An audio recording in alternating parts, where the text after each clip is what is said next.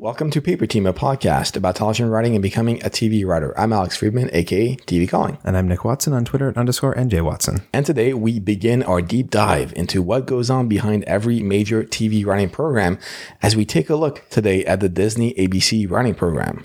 And to do that, we're joined by a very special guest. We have Christy Schouten, who oversees the Disney ABC writing program as manager of creative talent development and inclusion at the Disney ABC television group. Welcome, Christy. Welcome. Thanks for having me. Thanks for being here. And like with all our episodes on the TV writing programs, we will be covering everything from the application process and the selection process to the program itself and what comes after. So let's get started. First off, can you just give us a brief history and overview of the Disney ABC writing program? We are approaching our 30th uh, year anniversary, so we're really excited this year. And the overview of the program basically entails it's a 12 month program, and we bring in eight writers that go through a, grueling application process in May. And then we go through a long selection process where your scripts are read. And then we go through phone call interviews, and then we have in person interviews, which I can break down a little bit more. And then eventually the selection process wraps in the fall around December, and you're notified if you get into the program or not. And then we kick off our program starting in February for 12 months. And uh, why do you feel writers programs like yours are so important to the industry? I think our job right now is to find the undiscovered talent that's out there that may or may not have those entry points into the entertainment industry, it's really hard to knock down those doors sometimes and get those relationships going. So I think the programs are really helpful in that sense. You do not need our program to become a writer, but it's incredibly helpful. But what our mission is, is not just to put writers out into the system, it is to find very unique talent that we believe in and we can support and launch their careers in the industry. And the end goal will be staffing. Staffing, absolutely. We've had 100% staffing, knock on wood. Um, the last, I think, eight years we're going on now. So before it used to not be considered a staffing program, it's more development and learning the skill and working on your craft of writing in its own. But now it's evolved to where we're working on your branding and your pitching, and we're more in a management type position with you through the whole process. So it's definitely geared towards staffing and possibly development. And how did you come to be in your current position? How long have you been doing this for, and what did you do before that? Oh gosh, I started off in the industry years ago. I've been in the industry about 18 years and I wasn't quite sure what I was going to do. And this is something that we always tell writers you never know how your journey is going to change along the way, it's so fluid. But I actually started out in the tech industry. I was actually a programmer. And my light bulb went on one day when I was sitting in a meeting with somebody from Google and they were talking about how they wanted the girls to crack the creative side of them because they had the eagerness and the passion in them. They just didn't know how to switch over. And I'm like, oh my gosh, my light bulb went on. I'm like, this is why I love working with scripts because I'm so right side and left side brained. But I learned through programming, believe it or not, that you miss a beat, a dot, anything in there, your programs and your story is not going to come to life. So that's kind of how I parlayed my work that I did before into what I'm doing now. And I'm just such a people person that I loved getting people work and helping people grow and whatnot. So I transitioned into this role about 10 years ago. And when I started with the company, I was just bopping around, not quite sure what I was doing. And so I finally found my love and where I can actually add a lot of value to the industry. That's awesome. To that point, let's get into the, the program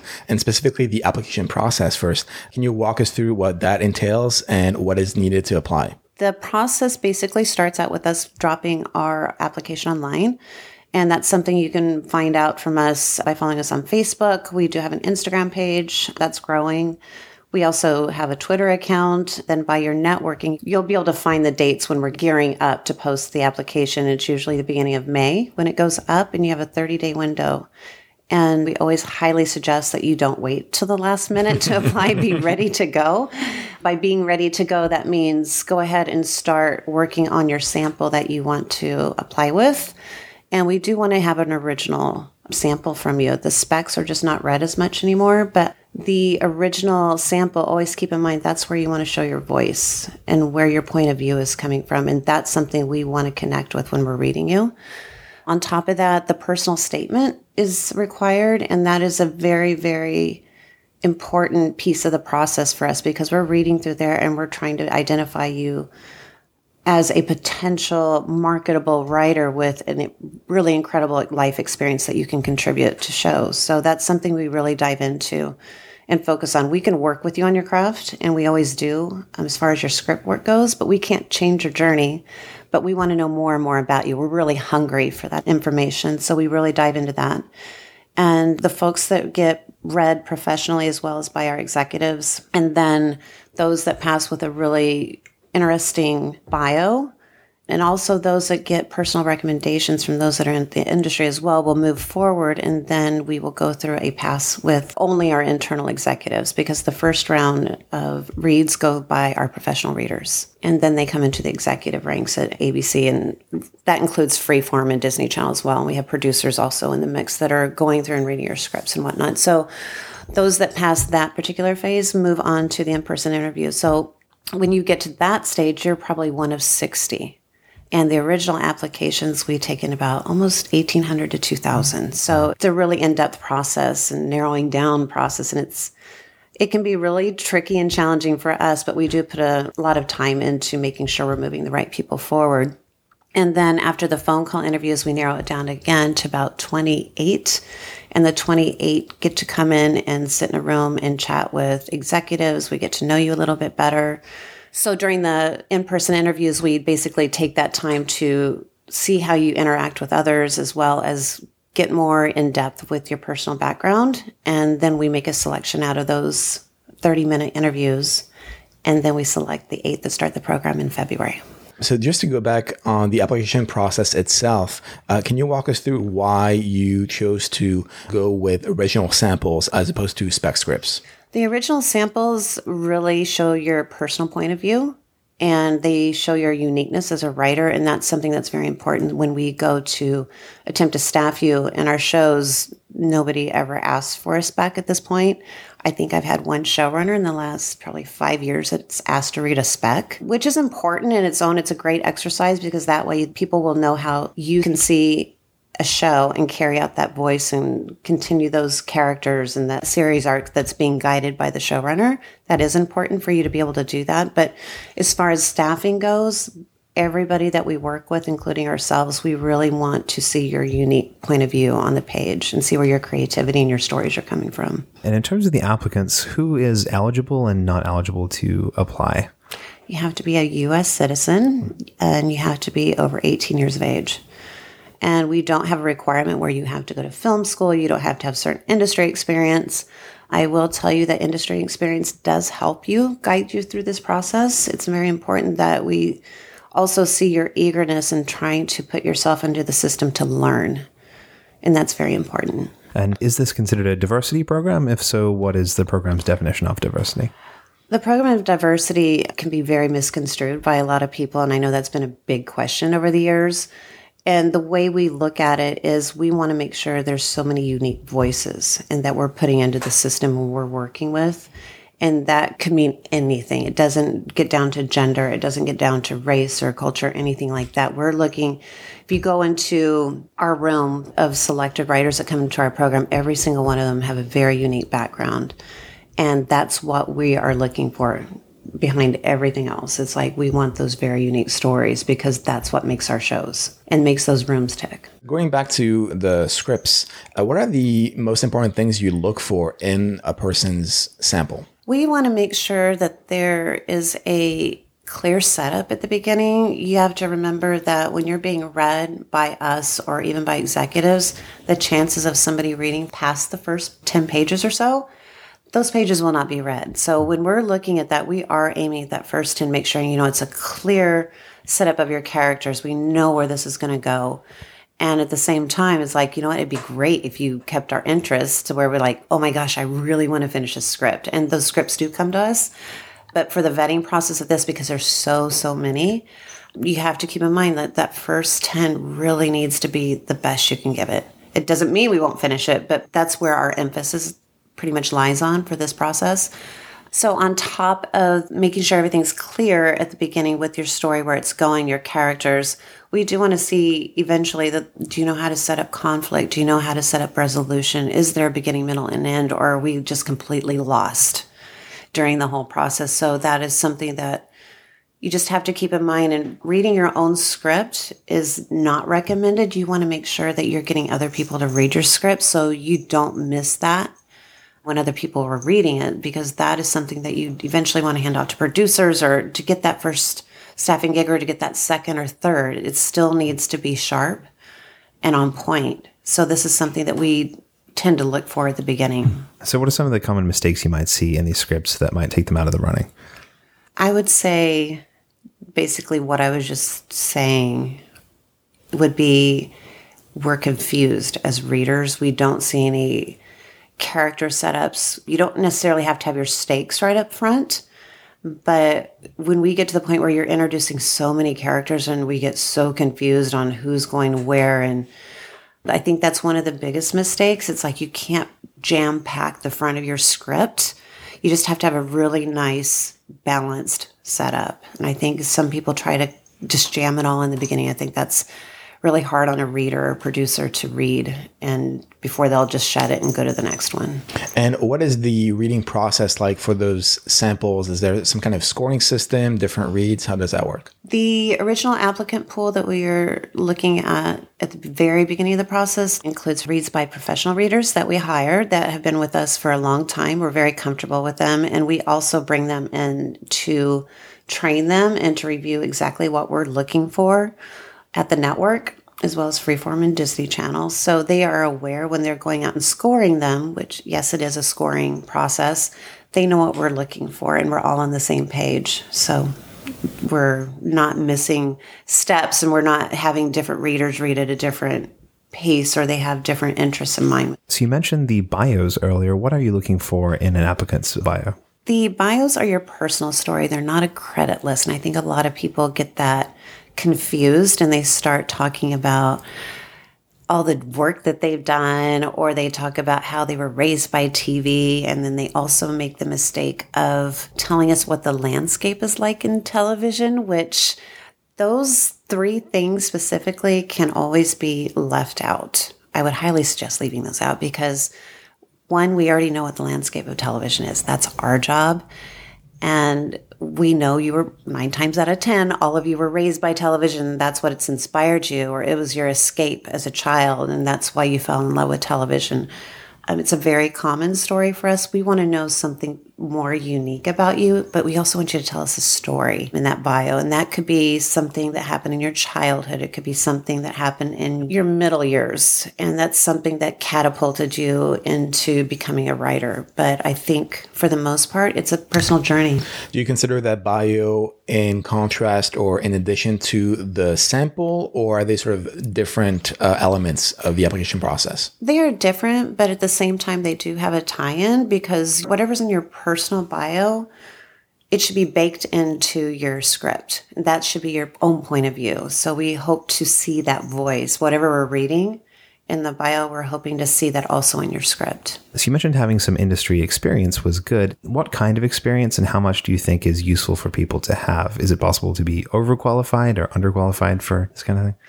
Overqualified, yes, that can happen because I wouldn't even use that word, but around that realm of being overqualified would be people that come into the application process and they get down the pipeline, they get in front of us, and we're like, they're so ready to go that we feel like we can just open doors for them. And we will work with our finalists in that way because we want to make sure that everybody's a good fit for the program. And somebody may come through and we may feel like they don't need it. And then we have people that are trying to break in and they come through and they haven't even made any attempt to work in the industry and that's not held against them. But at the same time we want to know at least you're making the efforts in that pursuit because there's so many people you're going up against that are doing that exact same thing. They're trying to fight for that writer's assistant position or they're going out and they're networking all the time and they're in 10 writers groups versus somebody that says i want to be a writer and they're not doing any of those things so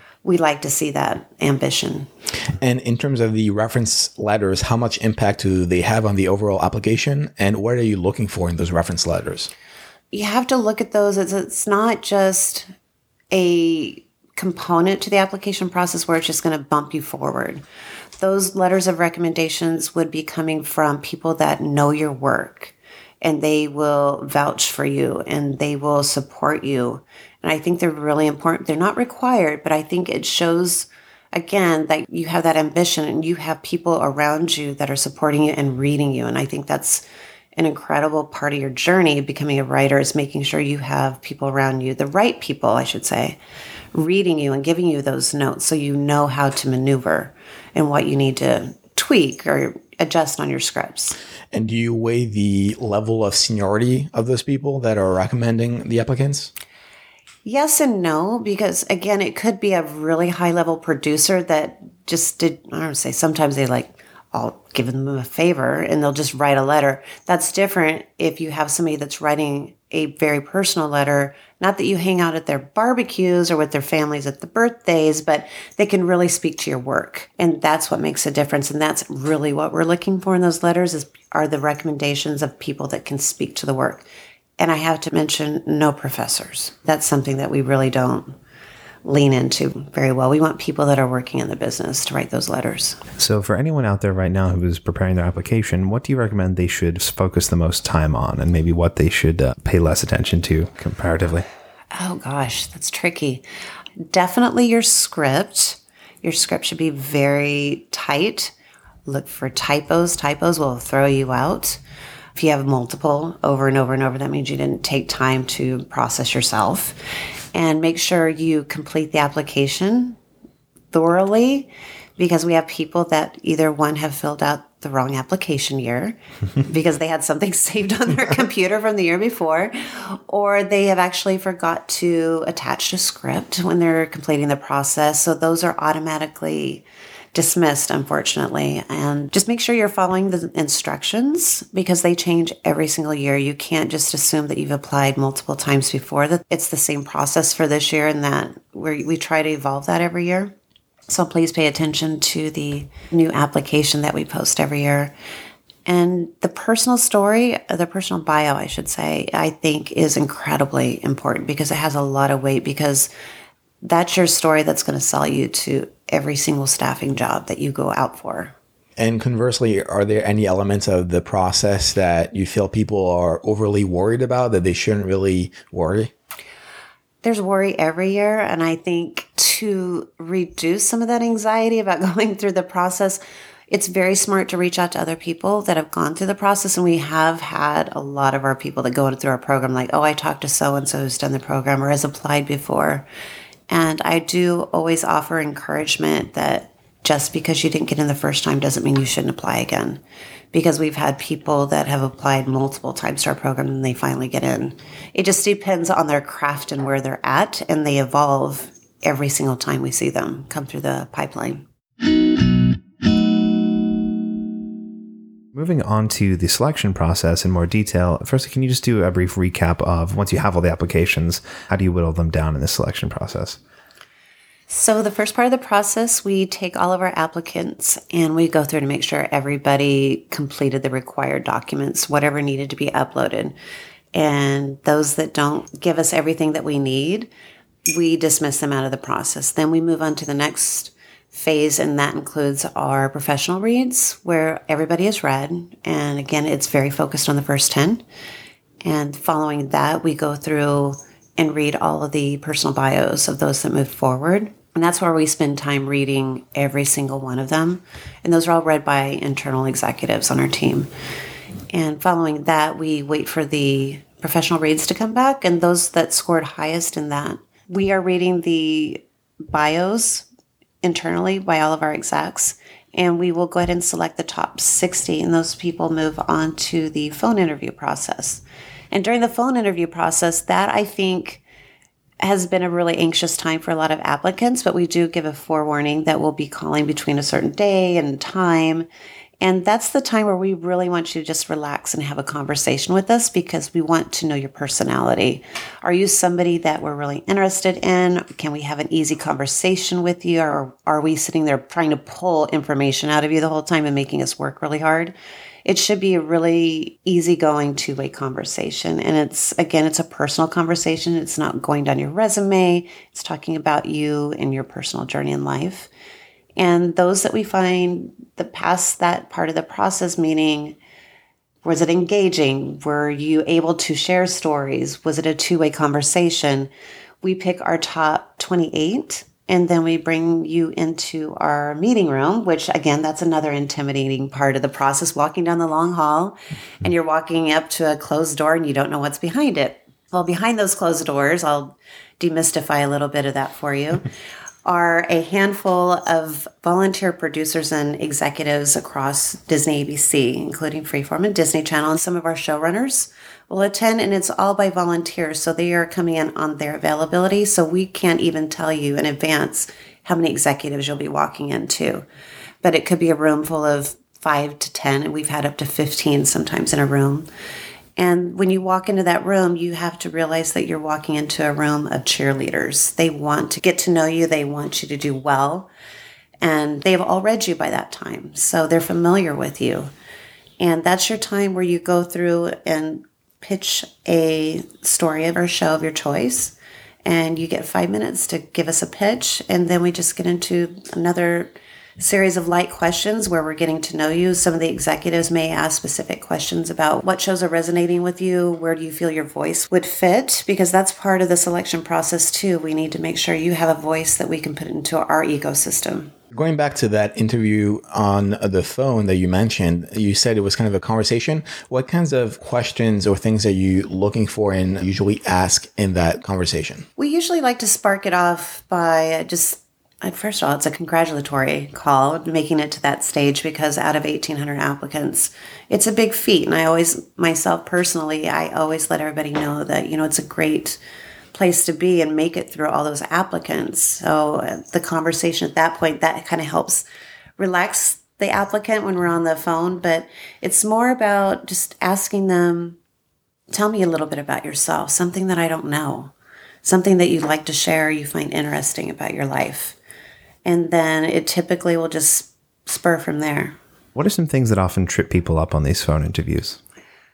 I would say when they're in the middle of something personal, and it's very important that they don't have the moment to focus. And what I mean by saying that is we've had applicants in the past, either they have, and I'm not making these up, but we've had them walking into hospitals. We've had them taking their dog that was hit by a car no. into the vet, it, and somebody was sitting at a funeral. It just oh we are we're still human on the other side of the phone, and we have a range of dates that we can make these phone calls to which is why we send that out in advance. And we always like to let everybody know if we call you because they're not scheduled calls please let us know if there's something going on where you know if you need to call us back in half an hour an hour tomorrow if it's still within our phone call time frame um, because we really want your full attention and that is something we can definitely pick up on when we're taking those phone calls whether you tell us something's going on or not. So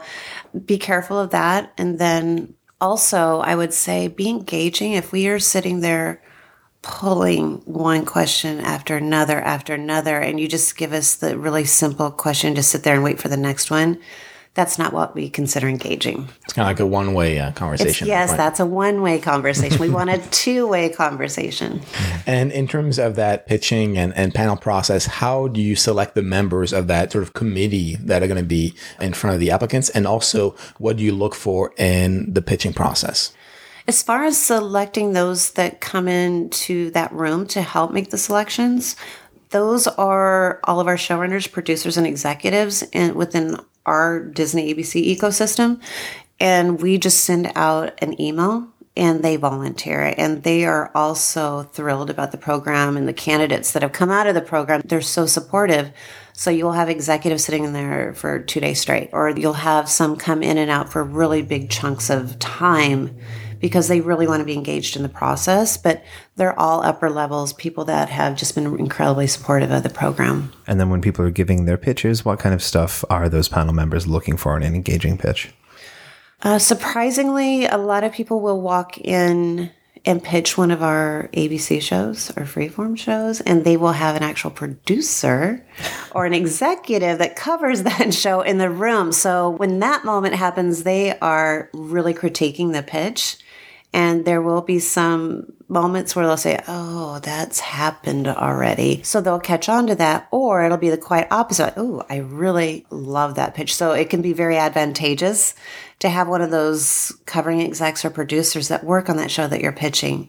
And I have to be clear too, is when you're coming in to pitch a show, it does not have to be a Disney ABC show.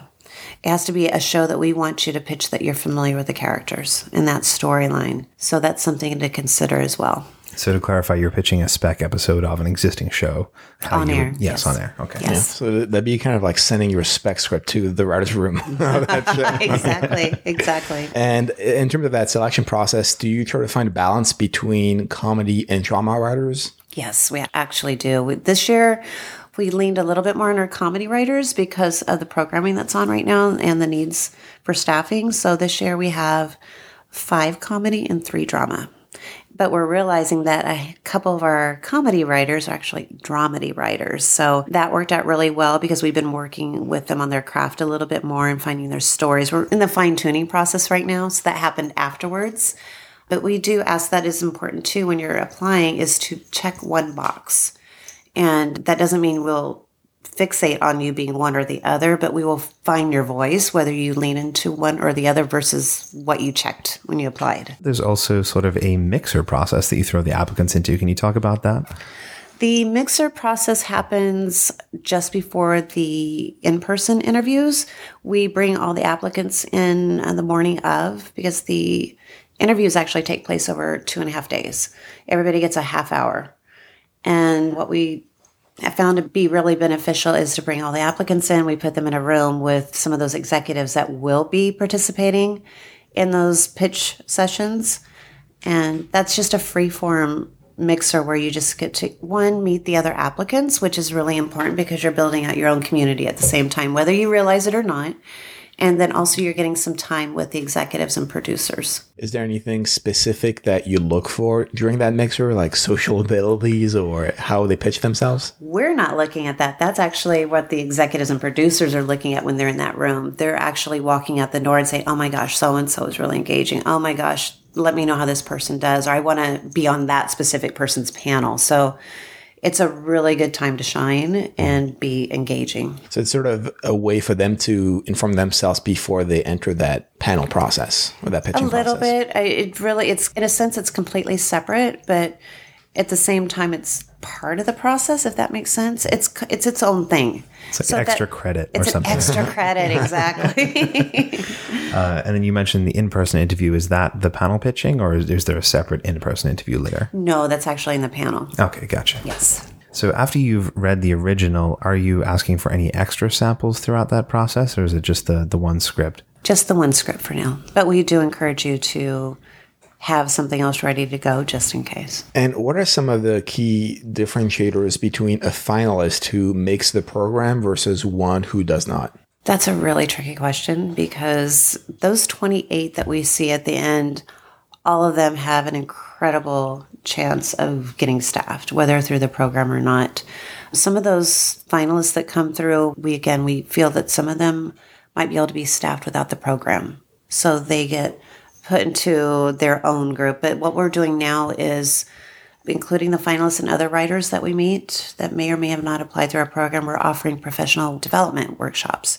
So they are actually in our system, even though they're not in the program. So they're getting access and for those who don't quite make the, the, final eight, do you think that there's anything that they can take away from that or uh, try to improve on for next time? The takeaways they have going through the process are definitely valuable because you're meeting, you're getting in front of executives, you are making a stamp in that arena with Disney ABC. You will be put into our database. So when other staffing opportunities do come up, just because you aren't in the program doesn't mean you won't be considered. So the finalists do stay on our radar. It's so you past an, another entry point. So I would consider that incredibly valuable in its own.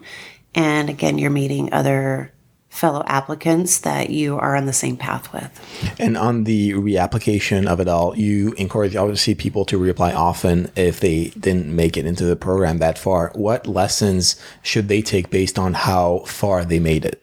Well, I would say the best thing you could do is if you get to, like I said, the getting to the phone interviews is a big part of the hurdle is getting to that point. And i've heard from many applicants when we do interview them like i've been here before. I've never passed this point. It's like the point of no return. So we can't unfortunately give a feedback to every single person but through these professional workshops that we're starting to offer i think people will realize that ah, i need to work on that or i need to work on this. There's no one shoe fits all. And i think by understanding when you're only getting to a certain place in the process, you just can't get past that hurdle. That's when you really need to change up your game, meaning you're not doing something that's meeting the needs to get to that next step. So you really need to focus on yourself and get other people involved with your journey, whether they're upper levels in the business, a manager, or an agent to help you break that wall where you're stopping at.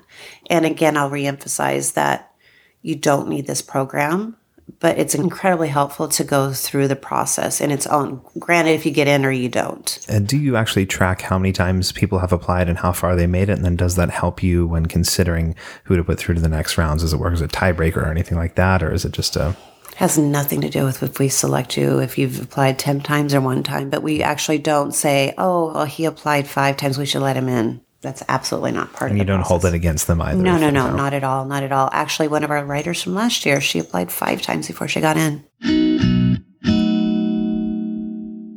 All right, let's get into the program itself once you get in. And uh, firstly, what do you see as the unique strength of your program that sets it apart from all the others? First of all, we're paid.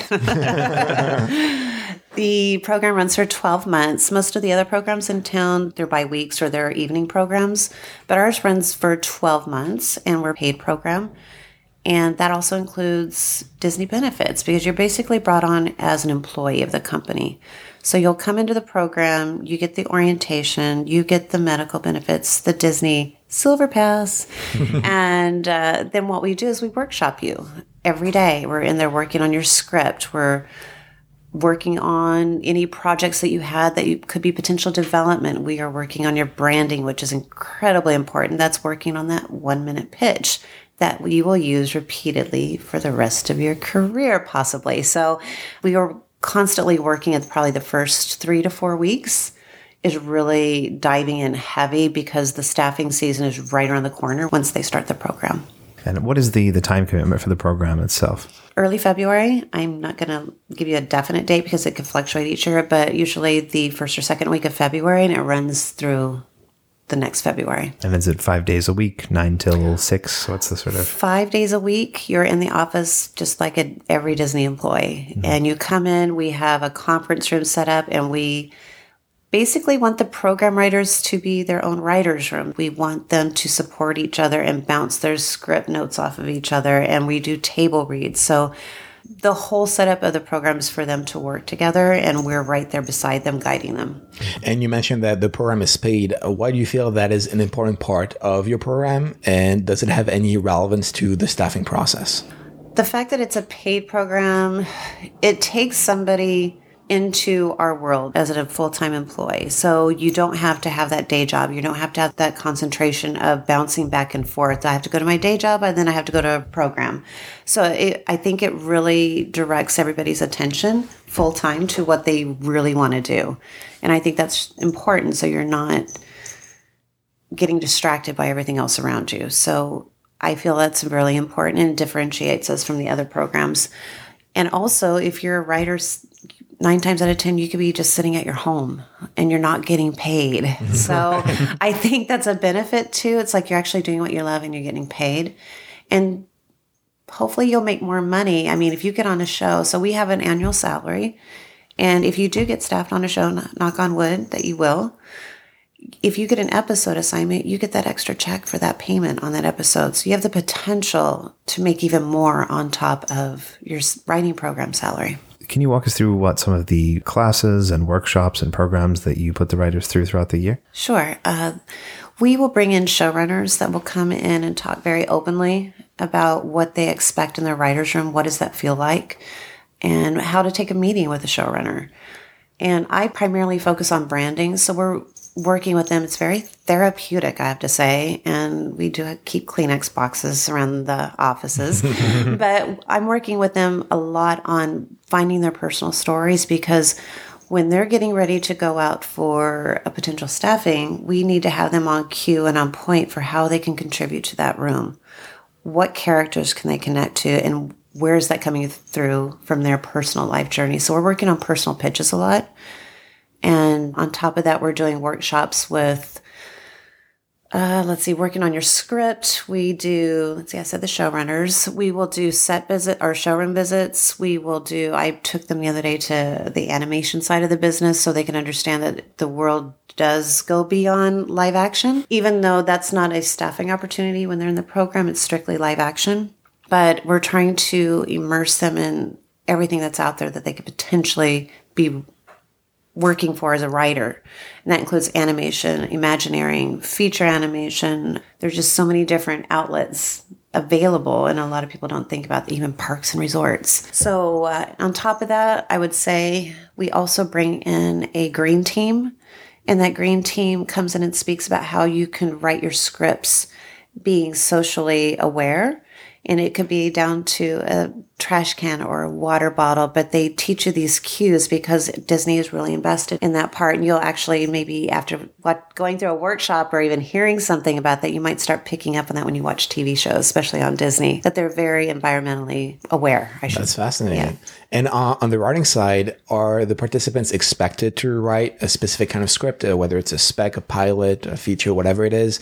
And what do you hope they take away from writing that script in such a, a constrained timeline? Well, they are required to write one original while they're in the program. Granted, if you're on a show, that that's very hard on your time. But some of our writers that do go out at the beginning, they have the tail end of their program available to them with their time to work on something. And the reason why we want you to do that is because once you're done with the program, we want you to have that piece of material that you can go out potentially develop or you have a piece of material ready to go and you can go get representation. And that's another part that we also help with. We bring in agents and reps and lawyers just so they can understand what the functionality is of each each one of those. Yeah, that kind of speaks to our next question. How do you prepare the writers not only for the craft side with all the writing, but the business of TV writing, going out and pitching and developing and meeting agents and execs and managers? Well, we do work with them on pitching. Uh, we also work on getting those connections for them with various agents and reps in town. So their material is distributed to various agencies during the process. It's not the representation is not anything we really focus on at the very beginning. Some people will come in with a rep or maybe just a manager at the beginning, but it's maybe one or two of them. But we really don't need them to focus on that quite yet. But we do start sending them out to the reps in town so they can start reading them.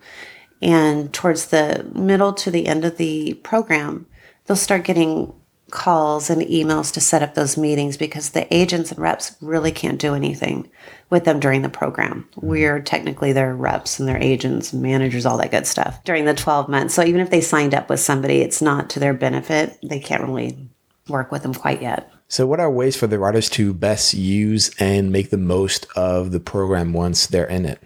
Oh, I would say make sure you use every minute wisely while you're there because you're in a building on a studio lot with so much access.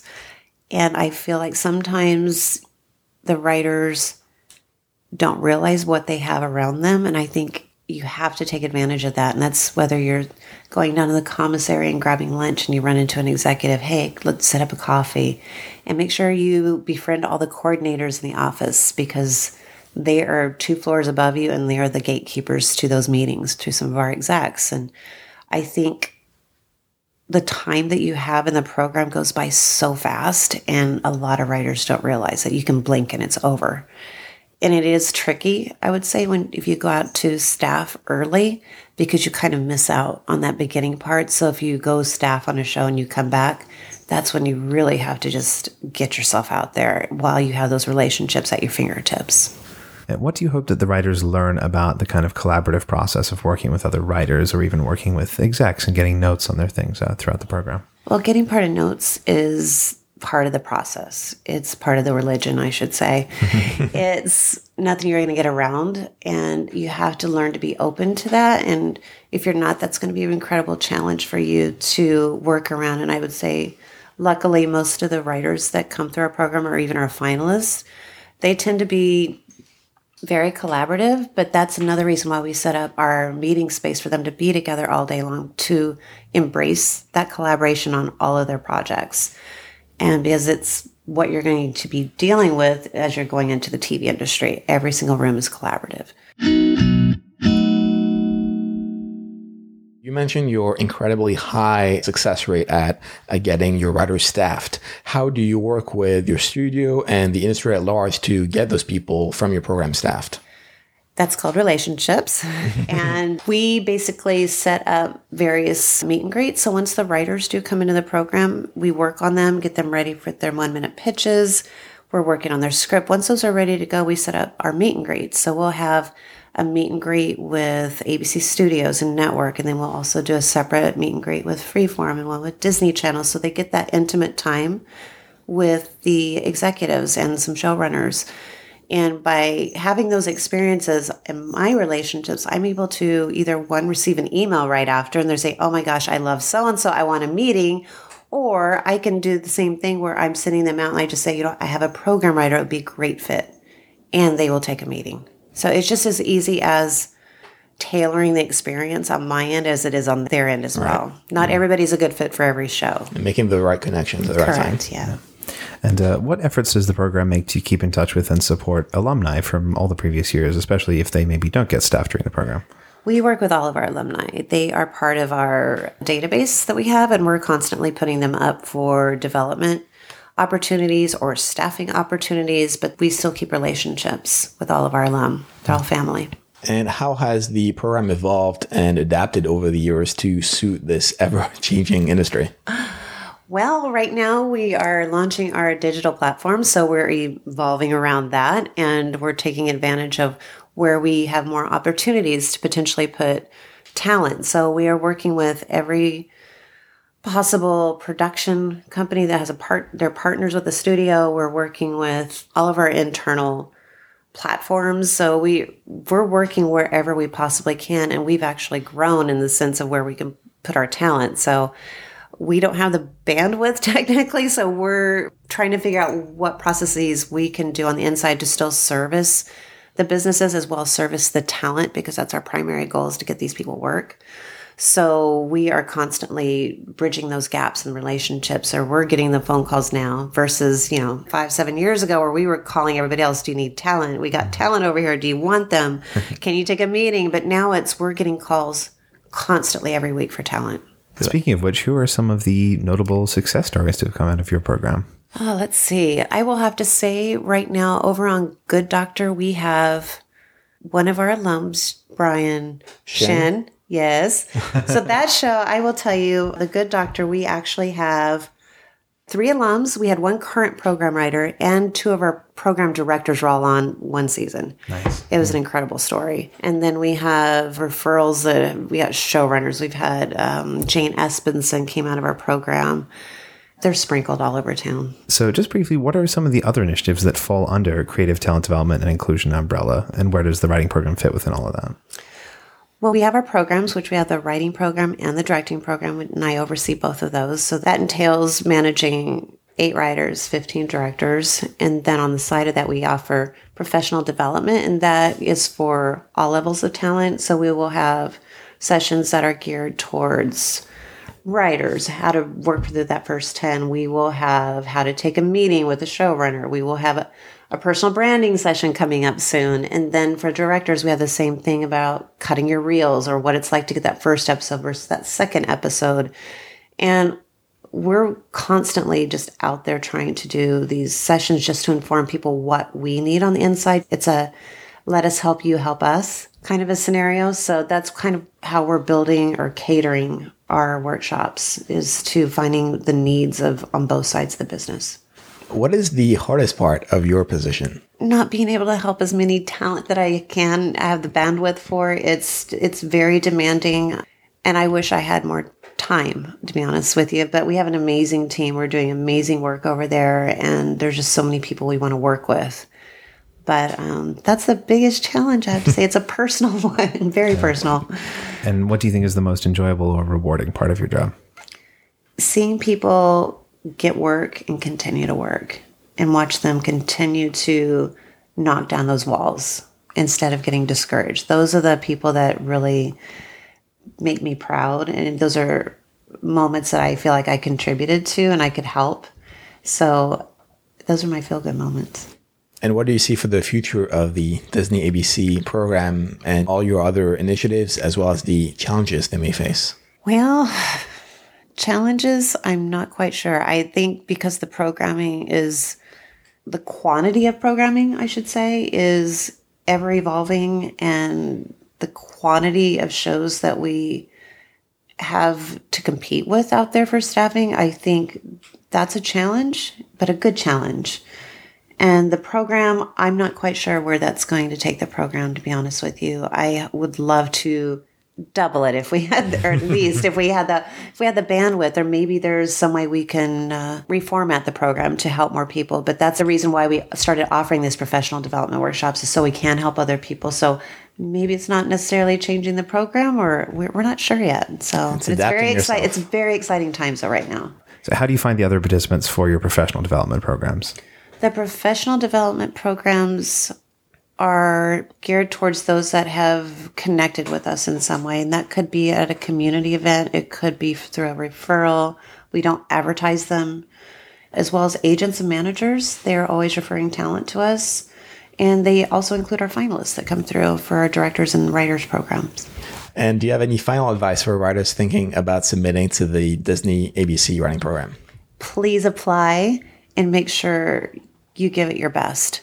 Don't go through and think it's an easy process without and waiting till the last minute. Definitely get yourself ready and be prepared for a ride.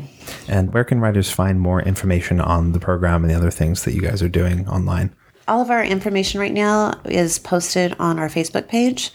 And the professional development is not just a heads up that is something that's all internal. So if you need to get a connection to our department which and if you don't have that already you can work through your writers groups or if you're represented you can talk to your agent or your manager and we will put all those links in the show notes. But before we go, if you enjoy this episode and want to be notified when the next episode of the TV Writing Program series drops, don't forget to subscribe to our Paper Team podcast, where you will get access to all 130 plus episodes about the craft and the business of TV writing, available on both iTunes at paperteam.co slash iTunes and on all Android podcatchers at paperteam.co slash Android. And we are also now on Patreon. So consider supporting the podcast on our Patreon page at paperteam.co slash Patreon. That's P A T R E O N. You can get stuff like cheat sheet summaries of the episodes, bonus content, merchandise, and we can keep producing a great show like this one for you every week. So thanks to all our listeners for taking the time to tune in, and thanks so much to Christy for joining us. Thanks yeah. for having me. Thanks for being here. And you can get all the show notes for this episode at paperteam.co slash 130. As always, I'm on Twitter at TV Calling. I'm at underscore NJ Watson. And where can we find you or the program on Twitter or Instagram or any of these things? What would you like to put out there?